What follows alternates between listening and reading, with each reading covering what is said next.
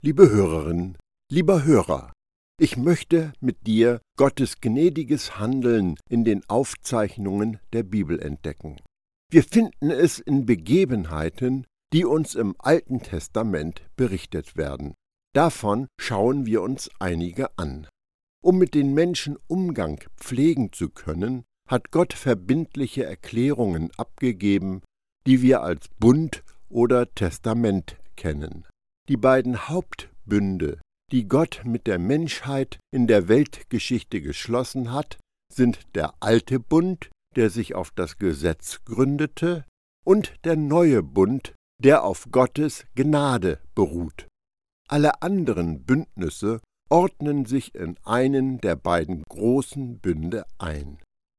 In der Bibel werden weitere Bündnisse beschrieben, die ihr Wesen und ihre Erfüllung in dem letzten Bund finden, im ewigen Bund, der in Jesus ist. Um der Vollständigkeit und des Verständnisses willen erkläre ich kurz die acht Bündnisse, die Gott mit den Menschen geschlossen hat. Der Edenbund. Dies ist der Bund, den Gott mit Adam und Eva eingegangen ist. Er gab den Menschen die Vollmacht über die Erde und allem, was darauf ist. Es gab nur eine Bedingung, esst nicht vom Baum der Erkenntnis von Gut und Böse. Dieser Bund wurde gebrochen, als Adam und Eva von dem Baum aßen. Dieser Bund wurde erfüllt, als Jesus am Kreuz unsere Gerechtigkeit geworden ist und die Autorität seines Leibes der Ekklesia wiederhergestellt hat. Der Adam-Bund. Weil Adam und Eva vom Baum der Erkenntnis von Gut und Böse gegessen hatten, ist einiges anders geworden. Der Erdboden war verflucht, so dass Adam schwer arbeiten musste, um Essen auf den Tisch zu bringen. Es gab eine Feindschaft zwischen Satan und den Nachkommen von Adam und Eva. Die Ehe bereitete Probleme, Dornen und Disteln machen das Leben schwer, das Kinderkriegen ist mit Schmerzen verbunden, körperlicher und geistiger Tod erwarten die Menschen. Aber dennoch gab es die wunderbare Verheißung eines Erlösers. Er wird dir den Kopf zertreten, und du wirst ihn in die Ferse stechen. Gott sagte vorher, dass einer von den Nachkommen der Frau verwundet wird in dem Prozess, Satan zu zerstören, aber er wird Satan den Kopf zertreten. Der Fluch wurde beseitigt und der Bund erfüllt, als Jesus am Kreuz für uns zum Fluch geworden ist. Der Noah-Bund. Dies war ein bedingungsloser Bund zwischen Gott und der Menschheit. Nach der Flut die die Erde mit allem, was darauf war, zerstört hatte, setzte Gott einen Regenbogen an den Himmel und versprach, die Erde nie wieder durch eine Wasserflut zu vernichten. Später ließ er durch den Propheten Jesaja diese Zusage dahin erweitern, dass ein Tag kommen wird, an dem Gott den Menschen überhaupt nicht mehr böse sein wird und er uns nicht mehr bestraft, weil wir durch Jesus mit ihm versöhnt sind. Der Gebietsbund, das verheißene Land. Gott hatte mit Abraham einen Bund geschlossen, der das Gebiet betraf, in dem das Volk Israel leben sollte. Das ist ein Abkommen, das nur die leiblichen Nachkommen Abrahams betrifft. Der Abrahambund. Dies ist der bedingungslose Gnadenbund, für alle geistigen Kinder von Abraham und das schließt uns als Jesus Nachfolger ein. Dieser Bund versprach, dass alle geistigen Nachkommen Abrahams auf dieser Erde gesegnet werden. Nutznießer dieses Bundes gelangen in das verheißene Land ewiger Ruhe durch die Gerechtigkeit, die aus dem Glauben kommt. Das ist ein Vorläufer des ewigen Gnadenbunds, der in dem neuen Bund der Gnade verwirklicht worden ist. Dazu sage ich gleich noch ein paar Sätze mehr. Der Mosebund. Dieser Bund wurde zwischen Gott und dem Volk Israel geschlossen. Er umfasst die zehn Gebote, das Sozialrecht und religiöse Anordnungen. Die Israeliten nannten es einfach das Gesetz. Es war eine Abmachung der Werke und des Dienstes des Todes und der Verurteilung, weil die Bedingungen unerfüllbar waren. Trotzdem erklärte Gott es als gut, denn es führt den Sünder für die Rettung zu Jesus. Dieser Bund wurde von Jesus vollkommen erfüllt und damit überflüssig gemacht. Auch auf diesen Bund gehe ich noch einmal ein. Der David-Bund. Dieser bedingungslose Bund regelt die nie endende Königsherrschaft von David und den zukünftigen Generationen.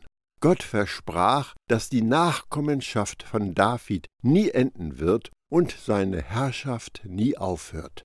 Aus der Blutlinie von David kam Jesus, der für immer regiert. Dieser Bund wurde durch einen göttlichen Eid im Psalm 89 bestätigt, der Maria erneuert und in Jesus, dem Retter und König Israels, erfüllt. Der neue Bund. Dies ist der Gnadenbund, der auf dem vollbrachten Erlösungswerk von Jesus am Kreuz gegründet ist. Er ergibt sich aus dem Abrahambund, der nie für ungültig erklärt worden ist. Der neue Bund verspricht ewige Gerechtigkeit durch Jesus Blut für alle, die auf ihn vertrauen. Er ist bedingungslos und unwiderruflich. Er ist für alle, die seit Adams Zeiten aus Glauben an Jesus gerettet sind. Auch dazu gleich noch etwas mehr. Wenn wir die Bündnisse verstehen, begreifen wir, wie Gott mit Menschen umgeht. Ein Bund ist stärker als eine Vereinbarung oder ein Vertrag. Wie das Wort Testament deutlich macht, ist Tod unumgänglich, um einen Bund in Kraft zu setzen. Ein Grund, warum Jesus sterben musste, war, um die Menschen aus dem Bund des Gesetzes, dem Mosebund, in den Bund der Gnade, den neuen Bund, überführen zu können. Im Zusammenhang der neuen Ordnung der Dinge im neuen Bund der Gnade erklärte Jesus den Leuten seiner Tage, die ja unter dem Gesetz lebten, dass sie, wenn sie nicht an ihn glauben, in ihren Sünden sterben werden, um dann zu sagen, ihr werdet die Wahrheit erkennen, und die Wahrheit wird euch frei machen. Johannes 8, Vers 32. Alles entscheidend ist, was wir glauben, wem wir vertrauen. Ich komme auf Abraham zurück und warum er für uns noch Bedeutung hat. Der Abraham-Bund ist ein Urbild des neuen Bundes, wegen seines bedingungslosen Inhalts und Wesens. Um den neuen Bund mit seinen Verheißungen und Segnungen für die Glaubenden besser zu verstehen, schauen wir uns den Abraham-Bund genauer an. Wir vergleichen seinen bedingungslosen Charakter mit den Bedingungen des alten Bundes. Dann schauen wir, wie der Abraham-Bund im neuen Bund verwirklicht wird. Jeder Bund schließt drei Dinge ein. Einen Nutzen, die Nutznießer und einen Zuwender. Auf diese drei Bündnisse trifft zu. Die Nutzen sind die Segnungen von Gott. Die Nutznießer sind die Leute, die zu Gottes Volk gehören. Der Zuwender ist Gott. Worin liegt nun der Unterschied? In dem Charakter des Bündnisses, bedingt oder bedingungslos. Wenn ich bedingungslos sage, dann mit der Vorgabe, dass wir auch überzeugt sind, dass das wirklich wahr ist. Wenn mir jemand eine Million Euro auf mein Konto überwiesen hat und ich mich nicht davon überzeugen lasse, wird es mir nichts nützen. Wir müssen vertrauen, um zu bekommen. Gnade wird durch Vertrauen empfangen. Ich gehe noch einmal durch die drei Bündnisse und zeige auf, was entsprechend der Klauseln gefordert wird, um sich für Gottes Segen zu qualifizieren. Der Abraham-Bund war ein bedingungsloses Bündnis für direkte Nachkommen Abrahams. Wenn jemand in Abrahams Familie hineingeboren worden ist, war er Anwärter auf Gottes Segnungen. Ein bedingungsloser Bund ist eine Abmachung zwischen zwei Parteien. Eine Seite verpflichtet sich, den Vertrag zu erfüllen, der anderen Seite werden keine Bedingungen gestellt, die eingehalten werden müssen. Von Abrahams Nachkommen wurde nichts anderes erwartet, als in die Sippe hineingeboren zu werden, und das, weil Abraham glaubte Jahweh, und das rechnete er ihm als Gerechtigkeit an. 1. Mose 15, Vers 6. Der Mosebund, der auch Alter Bund genannt wird, enthielt Bedingungen, die religiöse Leistungen forderten. Unter diesem Bündnis hing die Qualifikation für Gottes Segnungen an der menschlichen Fähigkeit, das Gesetz vollkommen zu erfüllen. Ein bedingtes Bündnis ist ein Abkommen, das beide Parteien verpflichtet, ihren Teil der Abmachung zu erfüllen. Wenn eine Seite versagt, ihrer Verantwortung gerecht zu werden, ist der Vertrag gebrochen und kein Vertragspartner ist mehr an die Bedingungen gebunden. Gott konnte seinen Anteil an der Übereinkunft des Mosesbundes des Gesetzes leisten, aber das bankrotte Fleisch des Menschen konnte es nicht, auch wenn die Leute versprochen hatten, alles zu tun, was Gott sagt. Darum hat Gott in seiner Gnade das durch Priester dargebrachte Blutopfer eingeführt, um für die Sünde zu sühnen, sie zu bedecken, solange das mosaische Gesetz in Kraft war. Trotzdem hat das Volk unter dem alten Bund sehr gelitten. Viele starben oder wurden aus dem Lager verbannt, geschlagen, gesteinigt und auf andere Weise bestraft, weil sie das Gesetz übertreten hatten. Der neue Bund, eingeführt durch den Opfertod von Jesus, ist ein bedingungsloses Bündnis, das auf Gottes Gnade und Liebe gegründet ist. Gottes Segnungen hängen nicht mehr von der irdischen Abstammung oder der frommen Leistung des Fleisches ab. Der Inhalt des neuen Bundes tritt in dem Augenblick in Kraft, wenn man zu einem neuen Geschöpf in Jesus geboren wird. Das Vertrauen in Jesus ist keine Forderung im neuen Bund, sondern es ist die Unterschrift unter das Abkommen, um Nutznießer zu werden. Du musst vertrauen und seine freie Gabe der Gerechtigkeit annehmen, um von oben neu geboren zu werden. Wenn wir Jesus als unseren Herrn und Erlöser annehmen, sind wir mit in seinen Tod hineingenommen und als ein neues Geschöpf mit ihm in seiner Auferstehung auferstanden. Der Abraham-Bund ist in 1. Mose 15 aufgezeichnet und zeigt sehr gut den bedingungslosen Charakter dieser Abmachung. In jenen Tagen wurden bei einem Vertragsabschluss Tiere halbiert und die Teile mit etwas Abstand nebeneinander gelegt. Der Vertrag wurde damit in Kraft gesetzt, dass beide Parteien zwischen den Tierhälften hindurchgingen. In 1. Mose 15 wird berichtet, dass Gott den Abraham in einen tiefen Schlaf fallen ließ und nur er allein diesen Bund besiegelte. Es heißt, als dann die Sonne untergegangen war und es ganz finster geworden war, fuhr auf einmal etwas zwischen den zerteilten Tieren hindurch, das wie ein rauchender Schmelzofen aussah und wie eine brennende Fackel. So schloss Jahweh damals einen Bund mit Abram. 1. Mose 15, die Verse 17 und 18. Gott hat sich allein an dieses Abkommen mit all seinen Verheißungen und Segnungen gebunden. Der schlafende Abraham hatte keinen Anteil an der Inkraftsetzung dieses Bundes. Die Erfüllung der Bundessatzung fiel allein Gott zu. Im Abraham-Bund gab es keine wenn, dann Bestimmungen. Und das Tollste ist, wir sind in dieses Bündnis mit eingeschlossen.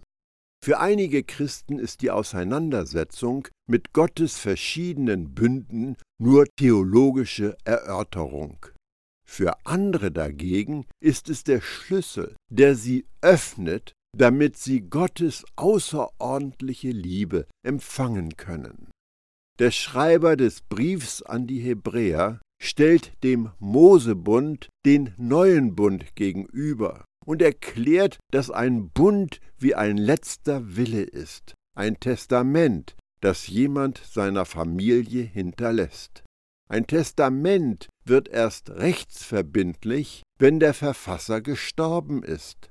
Der Mosebund wurde durch den Tod von makellosen Tieren, deren Blut Sünde bedeckt, wirksam gemacht. Der neue Bund trat durch Jesus Tod in Kraft, dessen Blut die Sünden wegnahm.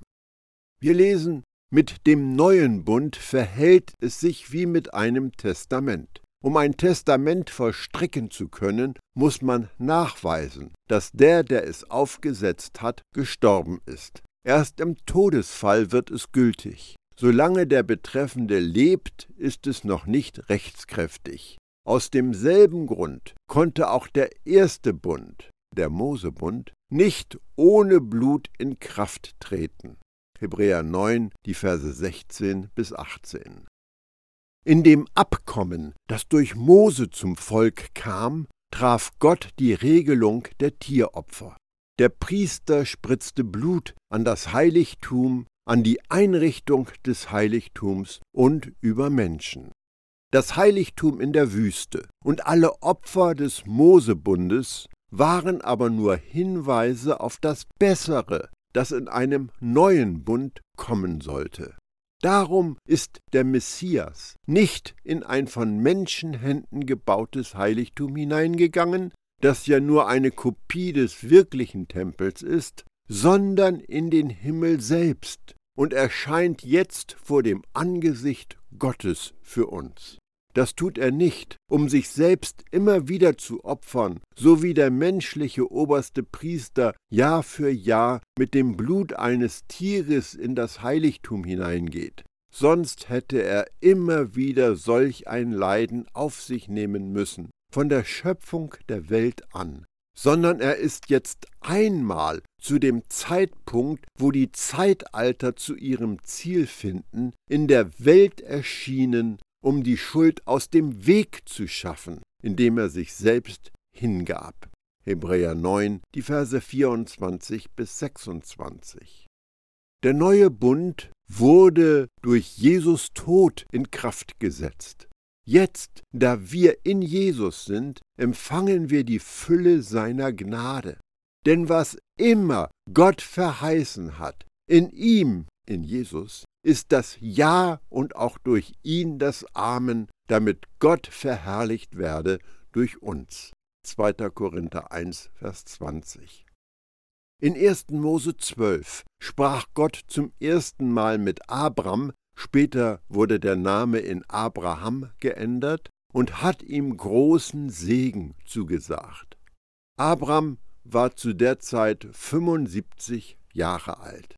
Da sagte Jahweh zu Abram, zieh aus deinem Land weg, verlass deine Sippe und auch die Familie deines Vaters und geh in das Land, das ich dir zeigen werde. Ich will dich zu einer großen Nation werden lassen. Ich werde dich segnen und deinen Namen bekannt machen. Du wirst ein Segen für andere sein. Ich will segnen, die dich segnen, und verfluchen, die dir fluchen. Alle Völker der Erde werden durch dich gesegnet sein. 1. Mose 12, die Verse 1 bis 3. Ungefähr zehn Jahre später, als Abraham 85 Jahre alt war und immer noch keine Kinder hatte, sprach Gott wieder mit ihm. Blick doch zum Himmel auf und zähle die Sterne, wenn du es kannst. Und er fügte hinzu, so wird deine Nachkommenschaft sein. Abraham glaubte Jahweh, und das rechnete er ihm als Gerechtigkeit an. 1. Mose 15, die Verse 5 und 6. Er blühte auf mit Gesundheit, Silber, Gold, Vieh, seit ihm Gott das erste Mal erschienen war. Und nun sagt uns die Bibel, dass Gott ihn als gerecht ansah wegen einer Sache. Er vertraute Gott.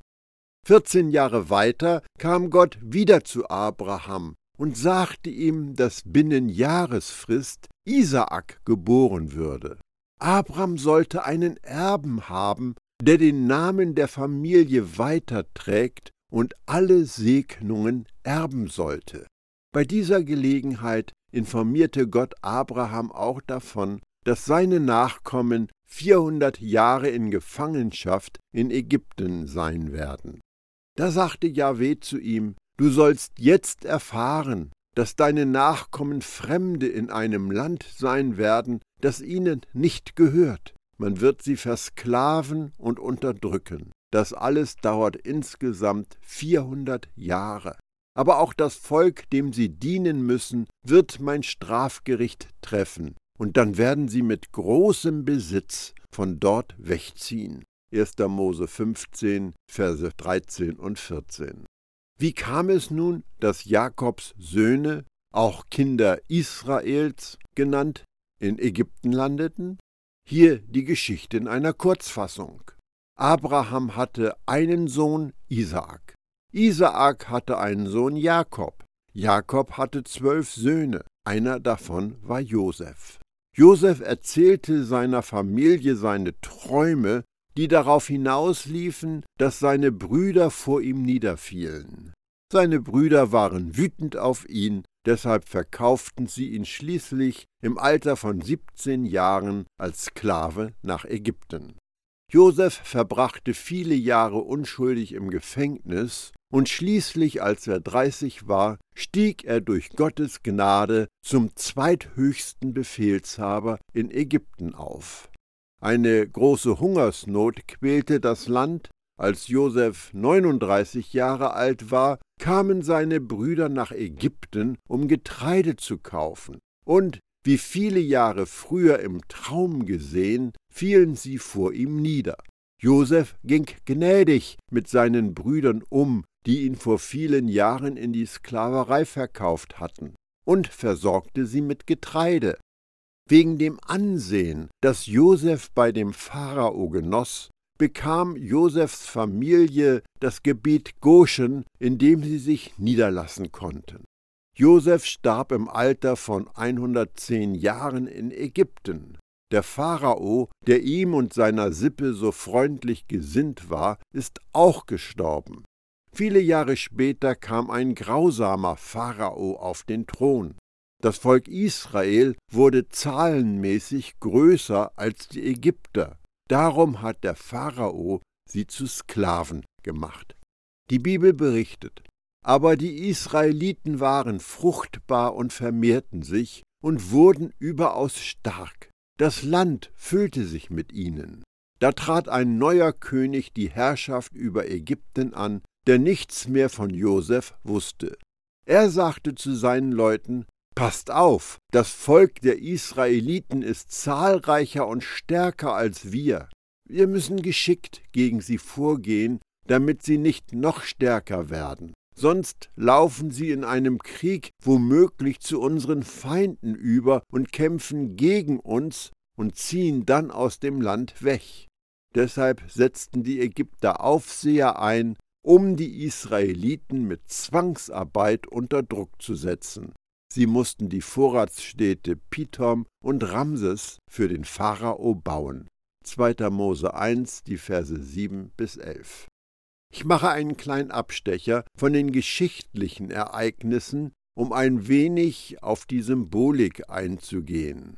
Oft wird Ägypten und Gottes Volk, das aus der Sklaverei befreit wird, verstanden als ein Gleichnis für das Freiwerden von Weltlichkeit, den Leidenschaften des Fleischs, Suchtverhalten und dämonischer Besessenheit.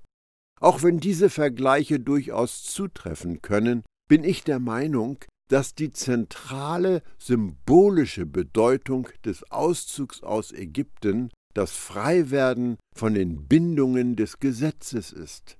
Das sehen wir auch bei gleichnishaften Erklärungen des Alten Bundes und des Neuen Bundes durch Paulus in seinem Brief an die Christen in Galatien.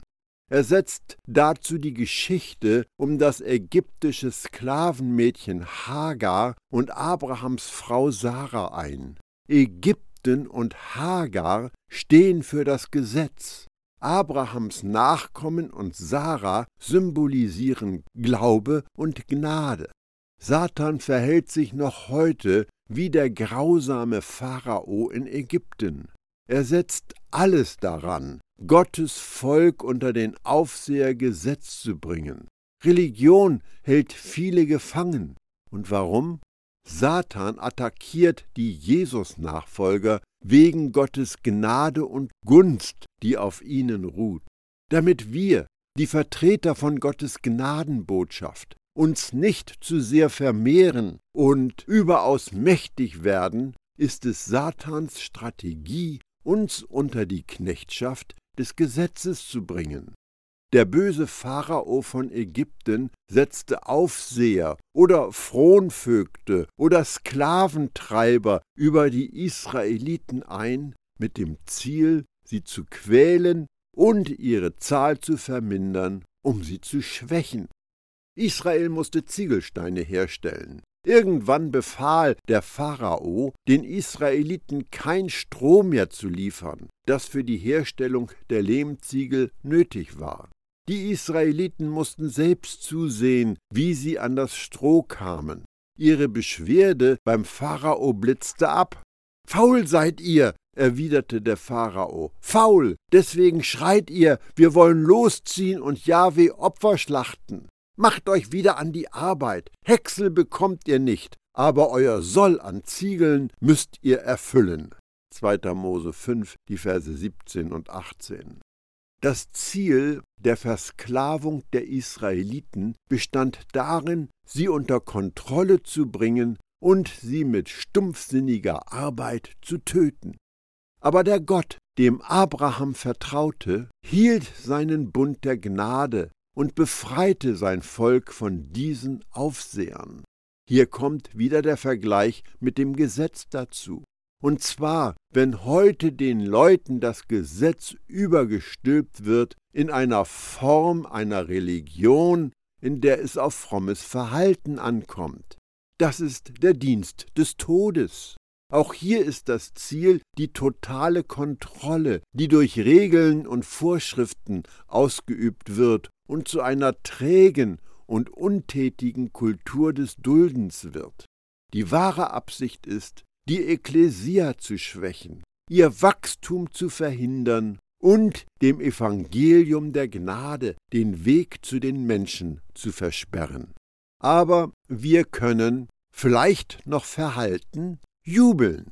Mehr und mehr Augen und Ohren werden für die Freiheit geöffnet, die mit der Offenbarung der Gnade kommt.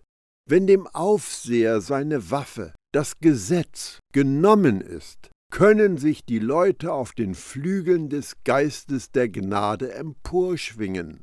Wir machen nicht länger Ziegelsteine, um die Strukturen und Systeme für den Herrscher dieser Welt zu bauen. Stattdessen werden wir lebendige Steine in Gottes Königsherrschaft. Und das ist kein faules und passives Leben. Ganz im Gegenteil.